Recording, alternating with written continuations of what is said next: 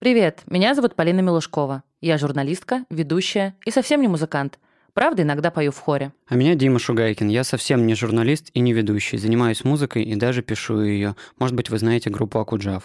В общем, к той музыке, о которой мы будем говорить в пяти сериях этого подкаста, мы оба не имеем вообще никакого отношения. И тем интереснее.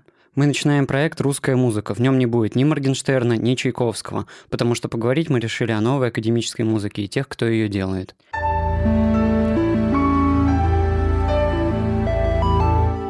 Современная классическая музыка – это вообще-то явление, которое сложно так сходу понять или объяснить. Мы, слушатели, привыкли думать, что классическая музыка – это что-то очень гармоничное, красивое, возвышающее дух. Еще мы вроде бы знаем, что классическая опера длится долгие несколько часов. Что на сцену можно выходить только в смокингах и бабочках, а для того, чтобы музыку создавать или исполнять, человеку нужно учиться по 15-20 лет. Сегодня же повсюду идет речь о так называемой новой музыке, музыке современной нам – и это не та современная музыка, которую мы слушаем каждый день в Apple Music или Spotify, из которой складываются чарты и о которой мы спорим в комментариях на Фейсбуке. Мы говорим о современной академической музыке. И она тоже может быть невероятно разной, вызывать эмоции, будить ассоциативный ряд, говорить о сложных проблемах современного человека и современного ему общества. И делает она это с помощью иногда совсем других инструментов и жанров, чем те, к которым мы привыкли. Вот были опера, балет, симфония. Мир гармонии, тональности, нотной записи, классических приемов звукоизвлечения и так далее. Но в какой-то момент, в начале 20 века, все изменилось.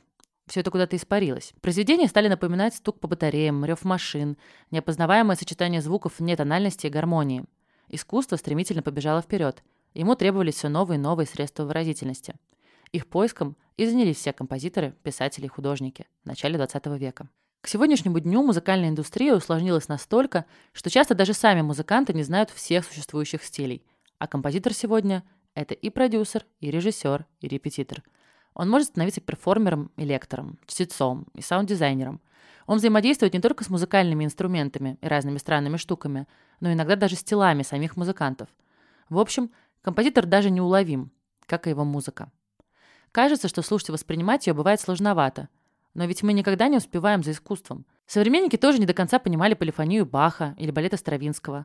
Так происходит и сейчас. Но мы находимся в очень выигрышной ситуации. Мы можем с композиторами поговорить.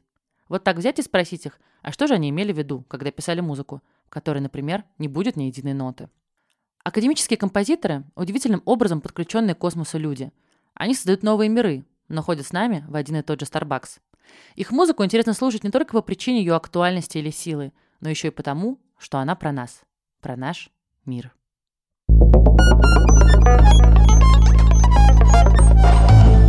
Академическая музыка — это скучно, непонятно, сложно.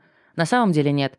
И сочиняют ее сегодня модные ребята, умудряющиеся писать для огромных симфонических оркестров сотни музыкантов в составе. Мир знает десяток великих композиторов из России. Тот же Чайковский неизменно занимает топовые места в стриминге по всему миру. Но кто они, современные российские композиторы, которые создают музыку для настоящих симфонических оркестров? 22 ноября в Большом зале Московской филармонии пройдет концерт «Русская музыка 2.1». В этом подкасте мы хотим рассказать вам о них. Марина Полиухина. Внешне немного похожа на Билли Айлиш, Марина Полиухина последние годы живет э, в Австрии, в России бывает нечасто.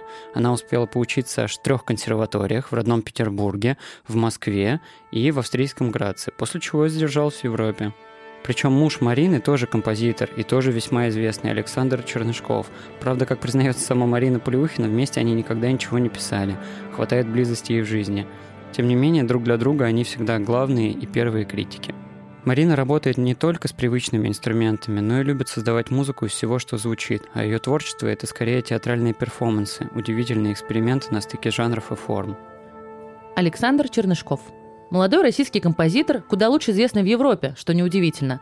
Александр с детства жил и учился в Италии и Австрии, сейчас его дом в Вене. Впрочем, в России Чернышкова тоже исполняют, и немало – Пару лет назад хитом в академическом мире стала российская премьера оперы «Транскрипция ошибки», которую композитор изначально писал для Венецианской биеннале. Вместе с женой Мариной Полиухиной участвовал в ключевых российских проектах в области современной музыки, от фестиваля «Платформа» до электротеатра.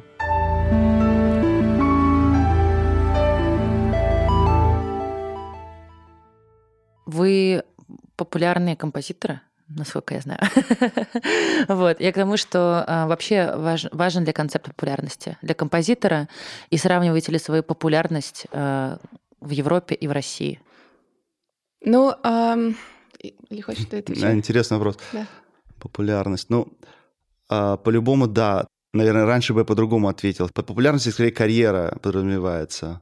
Потому что так как бы перед кем ты популярен, да, какая, какой именно там... Мы, мы, мы, кстати, выяснили за Да? все время, что невозможно, да, понять, перед кем ты можешь быть, и кто Потому- аудитория, и что это вообще за сообщество. Да. Да. и в популярном сообществе, и у зрителя тоже же разные, у слушателя. Да. Важен внутренний баланс, когда ты ощущаешь, что ты все-таки не идешь на компромисс, ты не пишешь какую-то пьесу только потому, что ты знаешь, что это хорошо получится. То есть ты пишешь что-то, что, может быть, ты не хотел бы, но э, ради каких-то других побочных вещей это пройдет.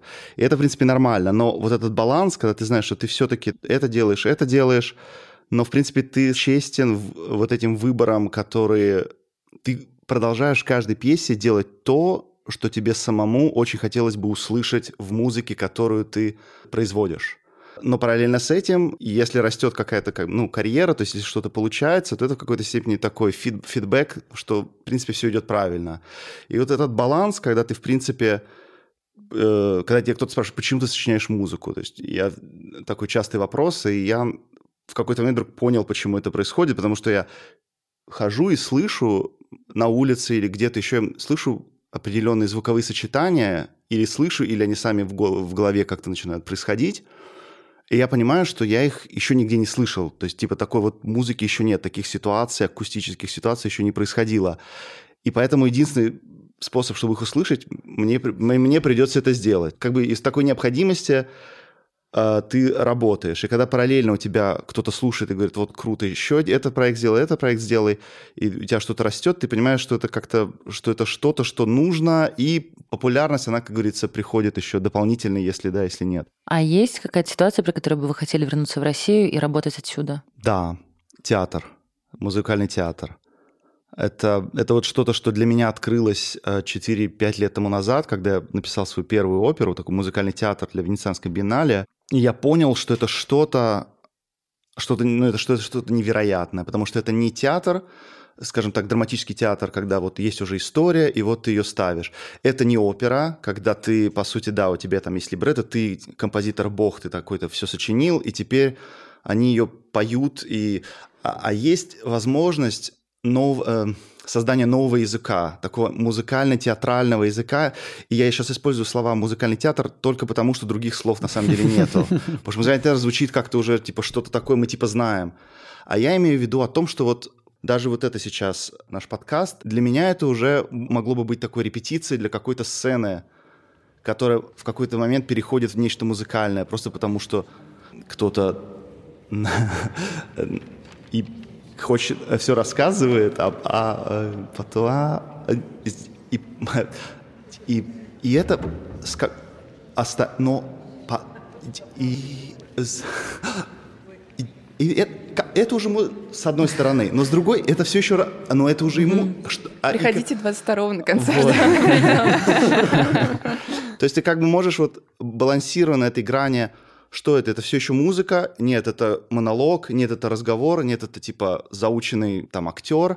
Это, по сути, какой-то новый язык, который мне очень интересно развивать. И, и- а и в России есть какая-то тяга, да, к- именно к российскому театру, чтобы это реализовывать в России. Но мне кажется, здесь как-то здесь как-то У нас интересная школа, энтузиазма. это правда. Тоже, да.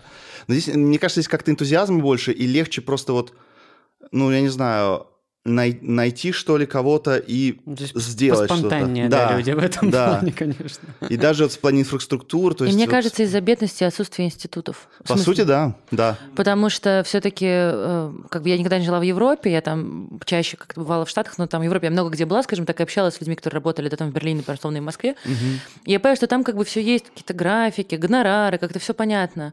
А здесь все такие обездоленные, простите за это слово. Подвешенные, да. Подвешенные, никто не знает, что будет завтра, никто ни от чего не защищен, и поэтому вот на этот импульс откликнуться, попробовать. А давайте попробуем завтра собраться, что сделать? Мгм. Да, давайте. Да. И мне кажется, в Сейчас этом дело. только что получили большой грант, значит, от правительства в Вене.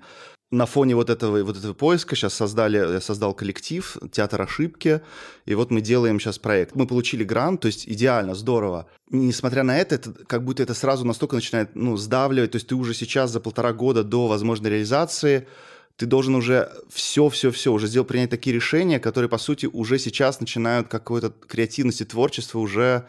То есть ты понимаешь, ты уже должен от этого, от этого, от этого отказаться, а ты еще даже не начал думать об этом. Ну, вот.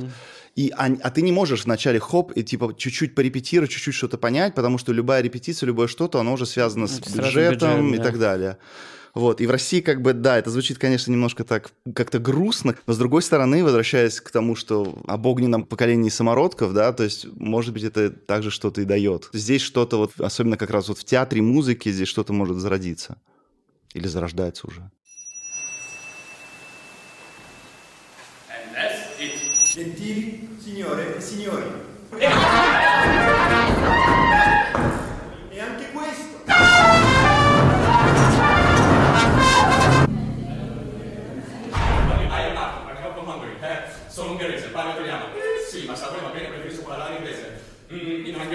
Hungarian we say hi everybody, I am Marco, I come from Hungary. Eh, sono ungherese, parlo italiano. Sì, ma sapete va bene, preferisco parlare inglese. Mm.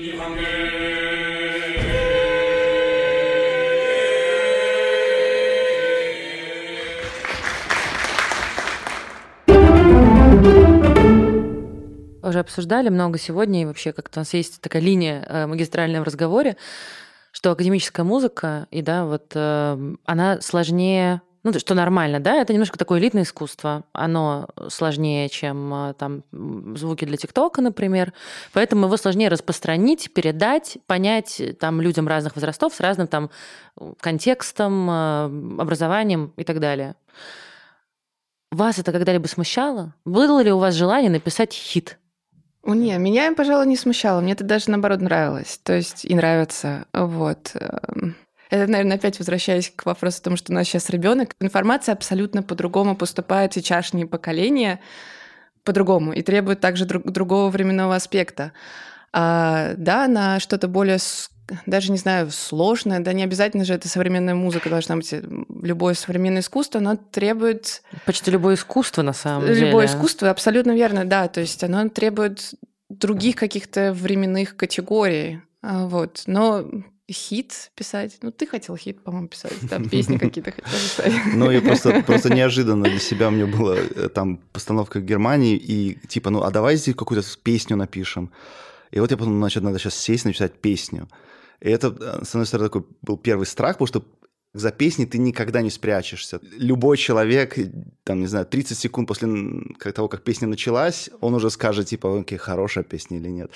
Вот, ну, я очень огрубил, но... Потому что все эксперты в песнях. Да, потому что вот берет или не берет. А потом я просто, ну, как-то взял, сделал, и получилось очень хорошо. Если хочешь, я не знаю, вдруг восхититься тем, что сделал Ксенакис, там, Лигити, что Каузен, что невероятно, ты не избежишь того, что тебе нужно запастись терпением и просто несколько, не знаю, даже месяцев в это входить. А с другой стороны нет. С другой стороны, в любой момент может быть окно чего-то, и, и в нем может быть все. То есть поэтому, на самом деле, все это, все это такая дикая свобода, такие дикие джунгли. То есть все эти и временные аспекты, и все это мы их и создаем.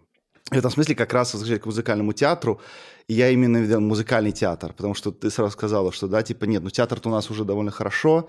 Я понял, что нет, речь именно вот об, о очень таком конкретном новом каком-то фьюжене, да, типа, Я поняла, Слияние. полноправном. да, слияние, Не- короче... Не, интегри- не- не вот у нас есть театр, и у нас тут еще вот Да. есть музыкальный, а вот когда это полноценный диалог. Да, да, то есть просто вот такой квадрат, и в нем может быть герой, может быть свет, герой может быть а- а просто один звук, актер, падающий с потолка что-то в определенном ритме, и это будет ритм для песни, который происходит за театром, и мы ее слышим очень тихо. Сопоставления, которые как бы открывают у нас вот э, другие рецепторы, что ли. А музыка — это же в первую очередь про чувства и ощущения. Я Или думаю, про идеи конкретные. вот 10 лет назад, вот я, если бы такое сказали, я бы сказал, не, нет, какие еще, какие, еще- какие еще чувства? Да, про чувства и ощущения. Да, да, это все. Но по, сути, да, по сути, да. На самом Ну, деле... Интересно для вас как. Да, да, самом тут, деле, да. тут, мне кажется, интересно, что первоначально, да? Идеи, чувства, ощущения. А на самом деле, мне кажется, что оно все вместе, оно постоянно случается, и ты пользуешься иногда либо одним, либо другим, и одно побуждает как раз то, к чему ты стремился до этого. Мы думаем, что вот композитор садится, и вот он, пришла идея, он их как бы выбирает. А на самом деле, откуда приходят эти идеи, с чего вдруг вот они идут?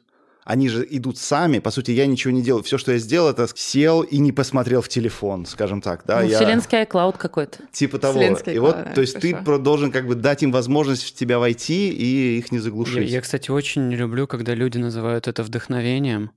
И такие, типа, ну вот, а как вы ищете вдохновение, а если нет вдохновения, потому что... Ну, ну, кажется, как наоборот, бы- внутренняя дисциплина, а не что, да, вдохновение. вдохновение — это чушь собачья. Вокруг миллион как бы идей, тебе нужно просто вовремя махнуть ручкой, схватить их, э, сосредоточиться и сделать. Ну и при этом быть более-менее пустым, ну, чтобы как бы у них было место Или- расположиться или там наоборот, где-нибудь. наполненным. Что равнозначно пустым. То есть, так или иначе, ты все равно должен иметь какую-то дистанцию между тем, что ты выбираешь, и и как бы вот этот момент решения, да, мне кажется, он происходит только если ты имеешь какой-то спейс между вот собой и тем, что тебе предстоит принять решение, чтобы реально вот почувствовать, это твое или нет.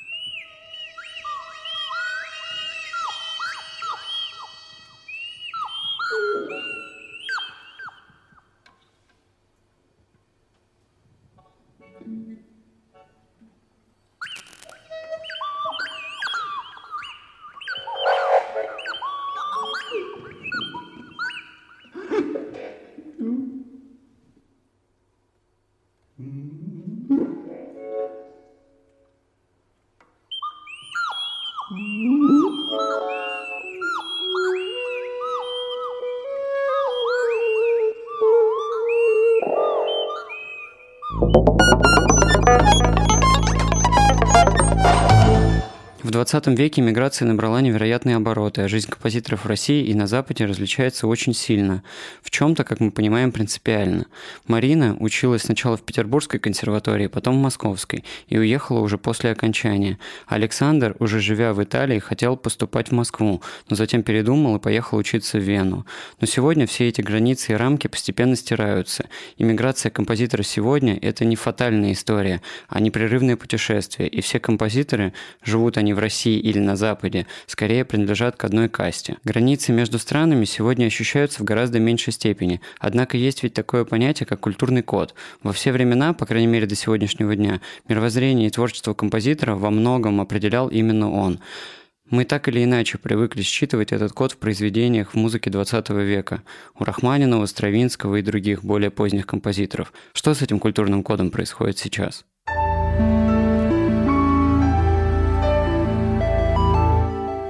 Как вы с этим кодом работаете а, в европейском контексте? И, как бы есть ли у вас этот внутренний какой-то внутренний диалог вообще?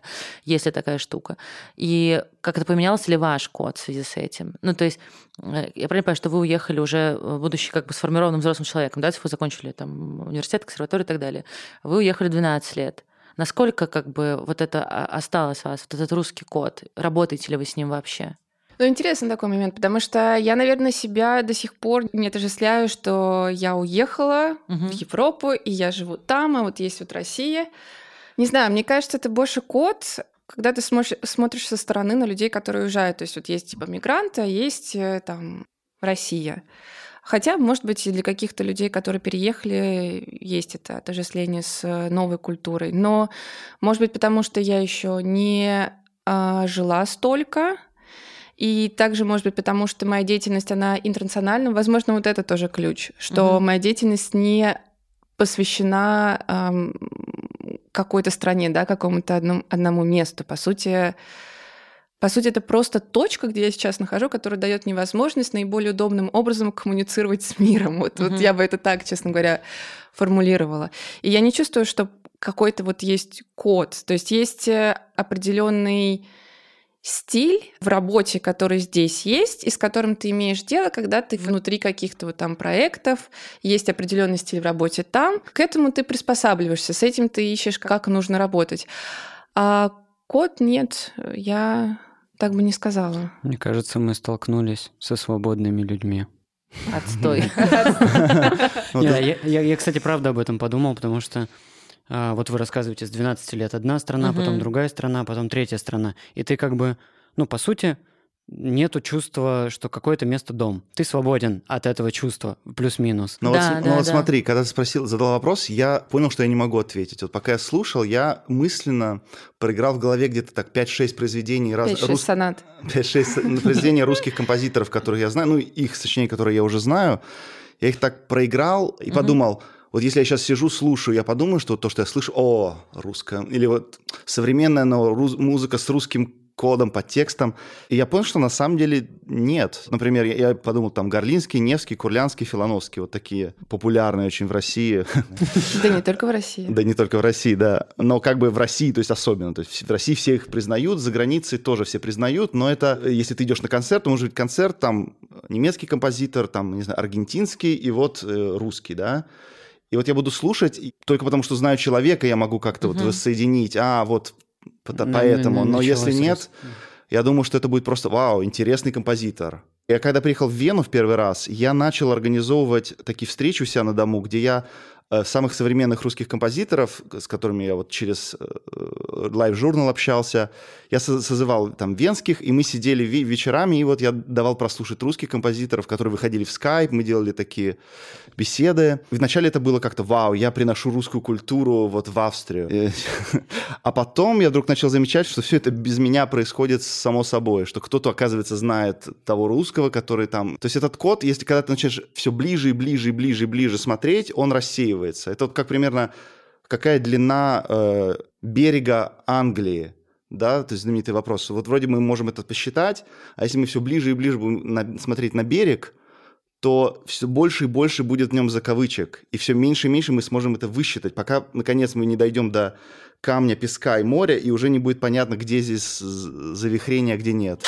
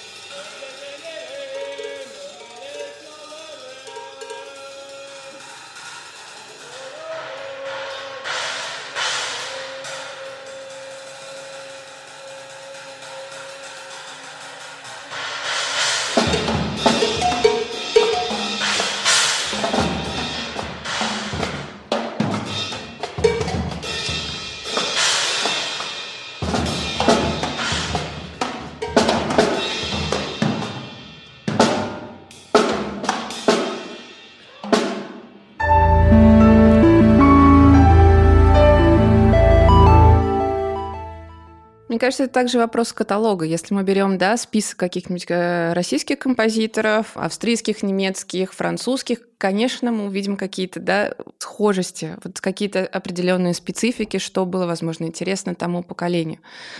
Это просто, наверное, вопрос, эм, вопрос, собственно, идти ли вот дальше этого каталога, потому что то, что говорит Саша, это действительно, если ты начинаешь персонализировать, то вопрос контекста, он как-то автоматически на второй план отходит. Почему не наоборот? Вот смотри, ты персонализируешь, и тебе не становится интересно, а при каких обстоятельствах и почему это произведение именно такое, вот какое оно есть. И ты тут же, как правило, упираешься в какую-нибудь условную политику, нет? Да, ты можешь о, в политику упираться, но ты упираешься скорее во взаимоотношении этой персоны с политикой. Ну да, да, конечно. Вот. Может быть, какие-то вещи в языке, которые там, не знаю, схожие или навеяны другим автором на этого автора, потому что они живут там в этой стране. Да, но этот, это становится менее интересным. То есть контекст — это скорее понятие, которое ты просто используешь э, в, в беседе. Чем дальше ты начинаешь э, копать, тем вопрос контекста, он сходит как скорлупа. По-любому контекст и место, где ты живешь, оно влияет. Это мы, мы все знаем. Вот. Но если уже есть какие-то сформулированные для себя мысли, над, идеи, над которыми тебе важно работать, то есть ты просто ищешь средства, возможности, я имею в виду средства не только денежные, но как бы вот все возможности, которыми ты можешь реализовать это. Ну, я могу добавить, пока слушал, я тоже подумал, что, конечно, контекст он разный. То есть в России был очень большой бум, когда интернет стал общедоступен в 2006 может, это раньше, но вот в, именно в современной музыке был такой гигантский бум, начиная с 2005 года, когда все начали э, благ, э, скажем так, э, партитуры, которые были не, недоступны в России. Их начали закачивать, где-то там сканировать, и они стали доступными.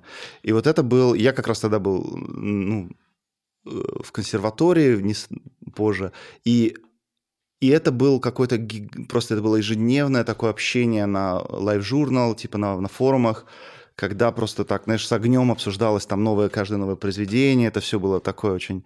И вот я тогда помню, я учился в Вене, и я понял, что вот я учусь, но потом самое, скажем так, самое главное, самые такие горячие обсуждения, которые вот важны, они происходят онлайн, именно в российских сообществах. Вот. И потом я как думал, ну, может быть, такой случай. Но потом я часто слушал также от, от коллег, скажем так, там, не только из Вены, а вообще вот там в Дармштадте ты едешь, у тебя много друзей, то есть там 300 композиторов со всего мира, то есть, в принципе, ты много людей знаешь. И часто очень так говорили, что типа, что окей, а, а, вот как так вот в России вдруг такая, ну, какой-то такой очень прям такое огненное новое поколение, и даже не одно поколение, а несколько таких слоев поколений, которые вроде бы все такие говорят, да, что сейчас, что, ну, что в России иногда тяжело учиться, потому что там школа в какой-то степени у нее очень, очень традиционные есть такие основы, то есть это очень хорошо, многие это любят, с другой стороны, это иногда немного эм, ну, скажем сдавливает. так, сдавливает, да. И при этом, или, может быть, благодаря этому, как раз, может быть, даже из-за сопротивления вопреки, этому, да, вопреки, да, да. да, прямо просто такие, ну, много количества самородков о да, вопреки. Это совершенно точно. Да, вот человек, который учился. Если говорить про классическую музыку, прям классическую музыку, то, что не, не то, что 20 век и после, а как простому человеку, слушателю, ее воспринимать без контекста. Ну вот это вообще физически возможно или нет? Полюбить классику, не зная, вот как это создавалось. Потому что у меня проблемы не, большие. Не в пять лет, давайте тоже. В смысле, вот тоже ну, есть какой-то взрослый человек. Да, в сознательном возрасте. То есть у меня прям большие проблемы. Мне вот ну, после барокко, окей, до и во время прям я вообще не, не могу. Хотя я при этом понимаю, что если бы я, наверное, вот как на учебе в консерватории это проходит, шел бы вот так вот по, э, шаг за шагом и разгребал бы весь контекст, возможно, я бы что-то для себя открыл. Или контекст не важен, это нужно просто чувствовать. Нет, здесь важно сейчас разделить. Это очень важно сейчас разделить. Одно дело контекст, вот как ты сейчас говоришь, важно знать весь контекст, конечно. Без этого тяжело врубаться, можно, ты можешь что-то послушать, тебе понравится, но ты все равно, чем больше ты будешь узнавать контекст, тем больше ты будешь наслаждаться. Контекст, по сути, это информация, да. которая да, направляет и помогает с этим разобраться, полюбишь ты это или нет, это уже не вопрос контекста, это просто угу. как бы помогает сориентироваться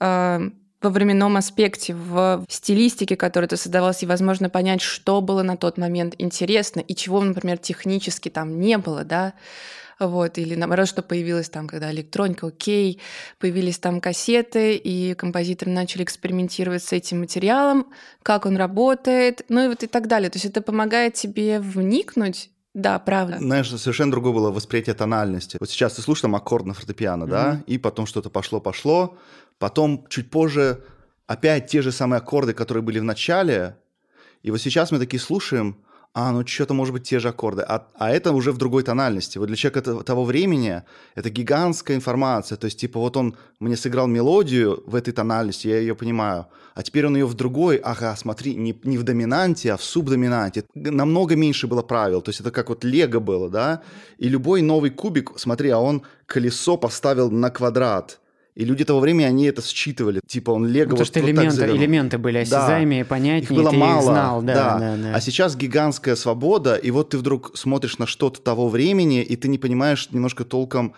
почему как-то немножко скучновато, почему это прикол, все повторяется, да, в чем прикол.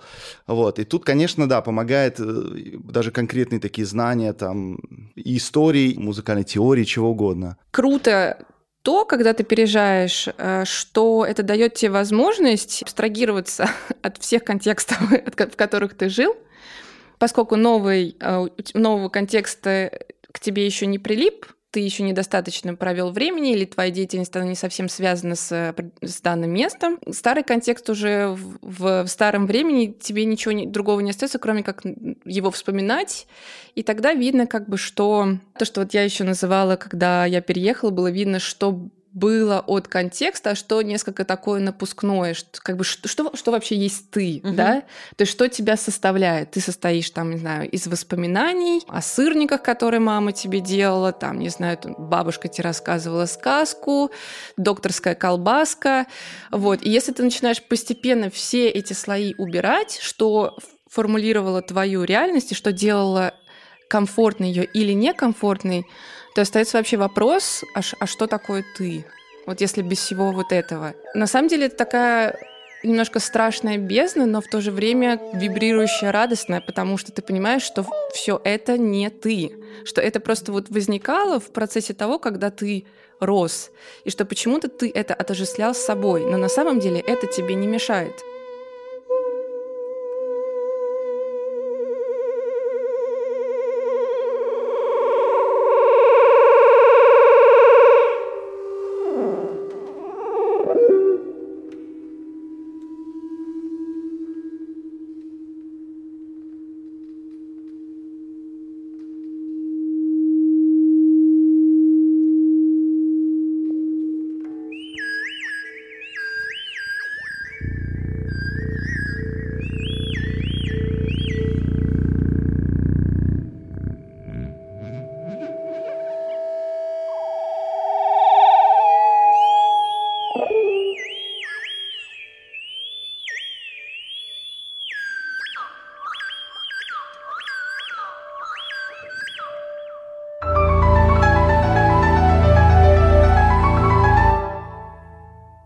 Это наш единственный разговор, когда пара на пару мы работаем, вот, неприкрестным допросом. И связано это, конечно, с тем, что вы оба композиторы, и как-то вы друг с другом взаимодействуете. Вот э, мы говорили уже с Ранневым, э, и Раннев сказал, что вот, да, есть люди, там у одного какой-то свой большой процесс, у другого свой большой процесс. Интересно, как они пересекаются, эти процессы, как они пересекаются в быту и в каком-то бытовом пространстве. Вот пару слов вообще об этом. Как э, так получилось, что два композитора встретились и решили э, организовать ячейку общества? Кто будет отвечать? Хорошо, я понял. Ну, это, это как раз происходит очень просто. Тут биологические законы скорее. То есть ты встречаешься с человеком, влюбляешься, и получается семья. А в плане, как это с профессией связано, на самом деле музыка — часть нашего взаимодействия, так же, как и наши отношения. Постоянно есть такой, такой момент, когда кто-то, например, что-то начинает делать и показывает другому, другой смотрит, мы как постоянно сверяемся, то есть это очень такой процесс, где что-то заимствуется, где что-то берется, где что-то обсуждается.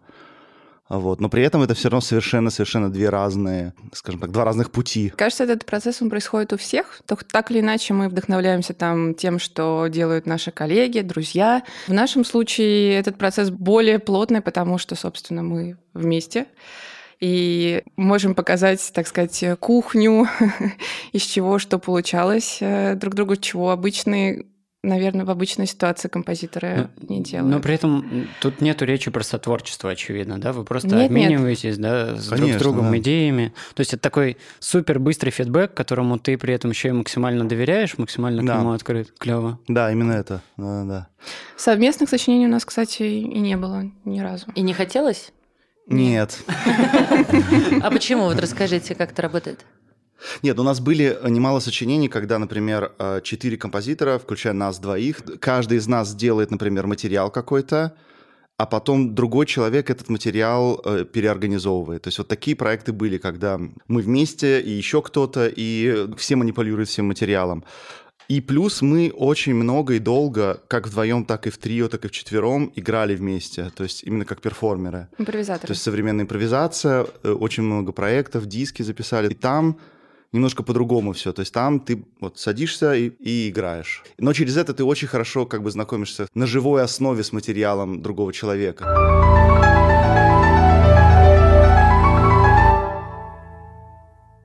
Я знаю, у вас есть маленький ребенок, Да.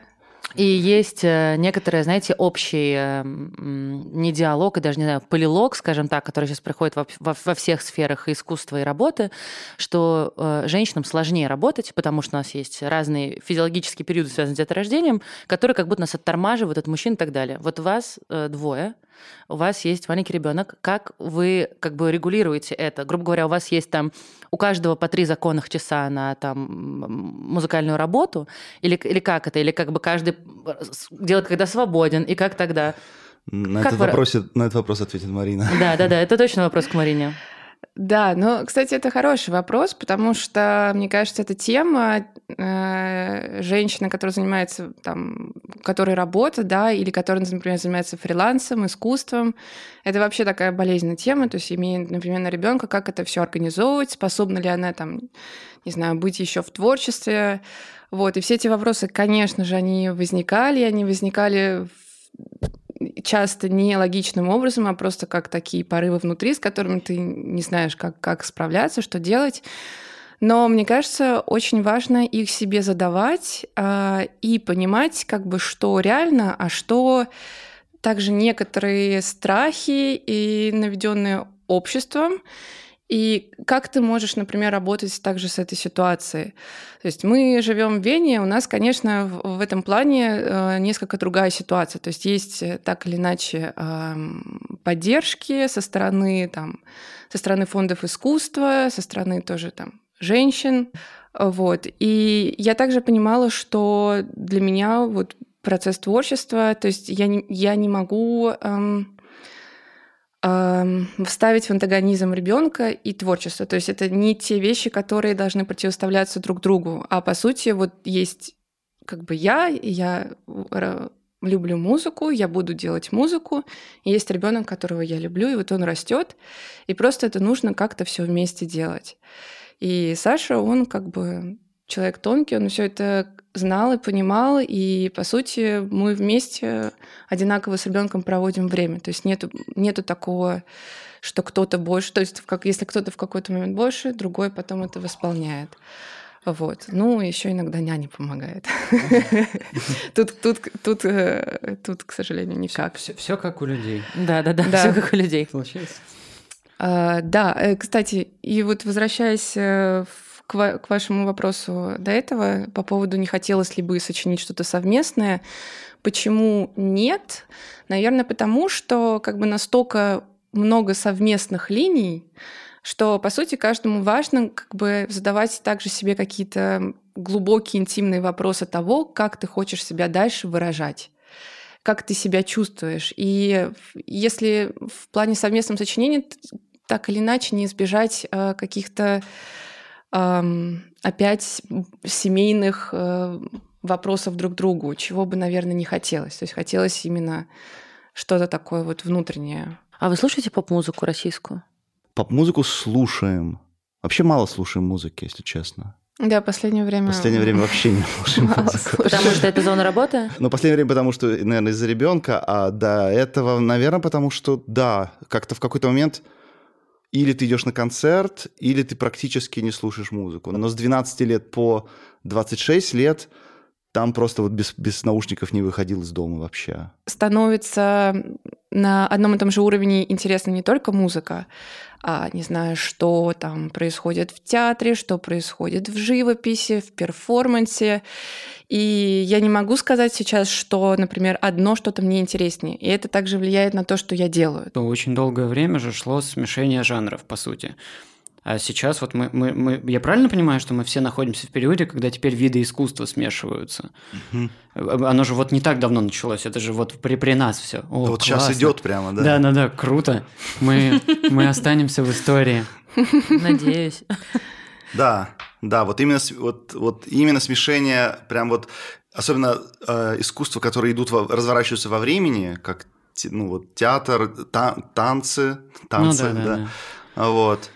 То есть вот просто сам, сама идея того, что есть определенный такой... Собственно, это как, как и зарождался театр. Музыкальный материал, например, для меня это не только материал, который звучит, это который имеет, прежде всего, музыкальную логику, но который может выполнять совершенно не звучащую функцию. Ну, Так. поп-музыка интересна на самом деле. Касательно поп-музыки, мы слушаем довольно много, на самом деле, разного, разного периода поп-музыки, но вот русскую поп-музыку, наверное, нет. Я тут, кстати, подумал, э, в рамках отдельных видов искусства очень долгое время же шло смешение жанров, по сути. Квадрат, вот этот священный квадрат сцена, на котором, по сути, может происходить что угодно, что угодно. Только понятие сцены теперь еще стало огроменным, Да, да, да, да, да. и сцена что угодно.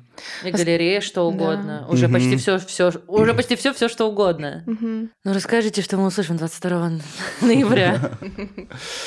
Так, Что мы услышим, да, ну расскажи ты, что, что, что мы слышим? Что, что, что ты пишешь? А вы друг другу показывали уже, что вы пишете?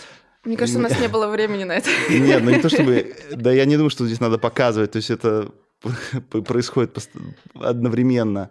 Хорошо, у меня будет что-то, что э, в какой-то степени не типичная музыка, концертная музыка. Это примерно то, о чем я как-то уже коснулся. То есть это пьеса, которая на стыке когда ты будешь спрашивать, что это, это музыка или это еще... Ну вот типа, но это скорее ак- акустическая ситуация, когда все-таки звуки, они конкретные. Вот, вот мы слышим, там флейта пытается что-то настроить, но мне гораздо важнее ощущение какого-то новой, нового ландшафта. То есть ты входишь, и это даже уже не, э, не вот мы сели, пауза и начали, а скорее что-то, что ты как будто вошел, ты, ты не понимаешь, это уже шло или это уже закончилось, они уже начали или это нет. Понятно, что они уже начали, потому что, ну, что бы они вот тут стояли, играли рядом со мной. Значит, да, начали.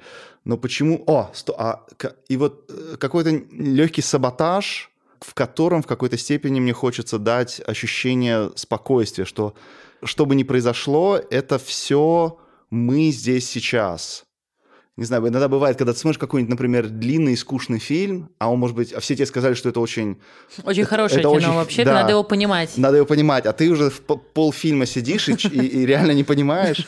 И в какой-то момент, например, вдруг что-то происходит в фильме, и как бы ты расслабляешься, и ты понимаешь, что ты на самом деле не обязан ничего понимать, ты просто можешь сейчас вот наслаждаться и смотреть дальше. Что-то вот произошло, например. Причем ты это понял назад. То есть ты понял, что то, что ты уже видел, в принципе, окей. И просто тот факт, что вот я сижу здесь как слушатель, это не что-то, как обычно мы музыку, вот я сижу здесь, и вот оно там происходит, и я на это смотрю, и я это сейчас э, осуждаю, воспринимаю и так далее. То, что я хотел бы делать, это бомбардировать слушателя возможностями почувствовать такую эмоцию, от которой ты почувствуешь, что, собственно, я и исполнитель, мы вместе сейчас здесь сидим, и что-то вот мы сейчас, что-то сейчас И происходит. точно не оцениваем И, друг с- и, друга. короче, вы хотите стереть бэкграунд, похоже, тут у всех. Ну, это, это, это твои слова. Так. В моем случае, наверное, мне нравятся эти слова э, ситуация и ландшафт. Ситуация для меня тоже важна, и в том моменте, где это играется, как это играется и кто играет. Мне даже интересно, как это будет, так сказать, работать в, в этом большом зале, потому что сама пьеса, она э, довольно сильно интимного характера, и она, по сути, о, о музыкантах, которые ее играют, и, по сути, о способе коммуникации между ними, а в этом времени препровождения, музицирования. И, в общем-то, весь материал, который я использую, он не то, что он на стыке музыкального нет, для меня этот материал абсолютно точно музыкален, но я понимаю также, что для слушателя он может быть не понятен, почему он музыкален. То есть для меня скорее инструмент — это не то, на чем человек играет, муз- музыкант играет, а совокупность того, как этот человек играет, кто он и чем он сейчас играет. То есть вот Мгм. жест и звук, что одно продуцирует. как музыканты друг с другом взаимодействуют. Об этом на самом деле пьеса, и это тоже э, будет такой, я, я думаю, что в хорошем смысле челлендж э, для музыкантов, то, как мы сейчас вот будем работать, наша репетиция будет происходить. То есть для меня именно важен этот момент контакта с музыкантом. Я вообще думаю, что моя музыка не будет жить, когда я умру, как многие композиторы думают, что она будет, но меня это вполне устраивает на самом деле, потому что я понимаю, что мне настолько интересен момент а, именно такой, что ли, фольклорной передачи, то есть есть партитура, да, она есть, есть определенные какие-то вещи, которые описаны, но я понимаю также, что есть вещи, которые никто, кроме меня, не может э, передать их. Uh-huh. Ни бумага, ничего. То есть я uh-huh. должна быть здесь, я должна это показать. И, и мне это нравится, мне кажется, это круто. То есть это, это тот момент, который совокупность включает это вот много сейчас, в одно сейчас. Но при этом нет желания, типа, условно взращивать кружок последователей, которые будут передавать это от человека к человеку. В смысле, не на бумаге, не на записи, а вот, типа, от прямого контакта есть много сейчас, есть мы, ты в этот момент... Я не знаю, приш... как это будет работать. Никому то есть я... не дам. Да, то есть я не Умрет знаю... вместе со мной. Я не задаюсь вопросом взращивания, но мне интересно, как, например, это функционировало бы через, например, людей, которые уже, там, не знаю, проходило, проходили, проходили этот опыт со мной, как это бы дальше шло. Вот, ну. Мы придумали это... тебе новую идею, видимо, сейчас. Но это происходит так, потому что то, что происходит во, все, во всех наших работах, это то, что одни, мы все дальше и дальше используем одних и тех же исполнителей.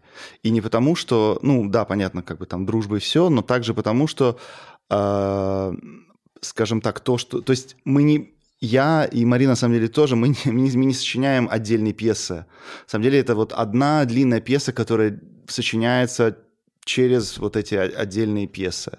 Причем вот, вот пять лет я чувствую, что вот это все одно и то же идет, идет и идет, а до этого что-то другое, что тоже сейчас оно вот... И хорошая была бы идея спросить у нас каждого про э, описать проект другого. Потому что ты сейчас описывала свое, и я понимаю, что я, например, я могу, может, я могу два слова сказать о твоей музыке, которые, мне кажется, были бы, ну, скажем так, внутри кода по-другому слышно. То есть, мне кажется, например, то, что Марина делает, это, это невероятное мастерство общения с предметом. То есть мы видим, например, исполнителей, у которых, э, не знаю, на столе вот на таком стоят вот, вот такие же стаканы, как два у тебя таких есть в пьесе, только грани побольше. Вот. И другие совершенно такие типичные э, обиходы предмет, ну, как она или перформеры, которые, скажем так, которых она натренировала, с этим работают, это становится просто высшим мастерством. То есть именно то, сколько длится пауза между каждым этим. Это как бы общедоступные вроде бы музыкальные, скажем так, вещи, которые ты в партитуре вроде бы можешь написать, но то, что ты часто не можешь написать в партитуре, это, скажем так, уровень эм, уровень напряжения и расслабления, которое при игре на, не знаю, на расческе, стакане, uh-huh. синтезаторе, голосе одновременно как бы можешь достигнуть. Потому что то, что часто получается, с, когда ты это выписываешь партитуру, и почему как раз мы говорим, что это тяжело очень через бумагу, ты выписываешь вот все вот то, что ты хочешь услышать, но потом оно, скажем так, становится сразу же мертвым, и кто-то начинает это исполнять, это происходит вот расчесочка, теперь вот это, теперь вот это. Э, за счет того, что это нетипичные ноты, теряется возможность воспроизвести это как, по сути, как вот, вот самое сокровенное, что ты uh-huh. сейчас хочешь сказать. Хоть это и через расчесочку, и через паузу между ними. Вот. Но вот, скажем, вот здесь я считаю, что вот да, Марине Полюхиной нет равной. То есть как она именно обращается с такими предметами. А, вот. И плюс внутри ансамблевой пьесы, где много людей и так далее. Ну, кстати, это вопрос, а, возможно, раньше... То есть тоже несколько, может быть, вопрос культурный. Я вот я помню, когда я послушала Бориса Годунова в Австрии, я подумала, хм, такого Бориса Годунова я не знаю. То есть как бы все было по-другому, при том, что были ноты, но не было как бы это в вопросе о русскости, да? Угу. Да, нет, это не то, что русскость. То же самое можно, например, про Бетховена, да, сказать, если там играет кто-то там другой. То есть какие-то вещи, которые уже там в классическом там, не знаю, в классической музыке, да, они в языке были, уже жест определенный, с которым играется.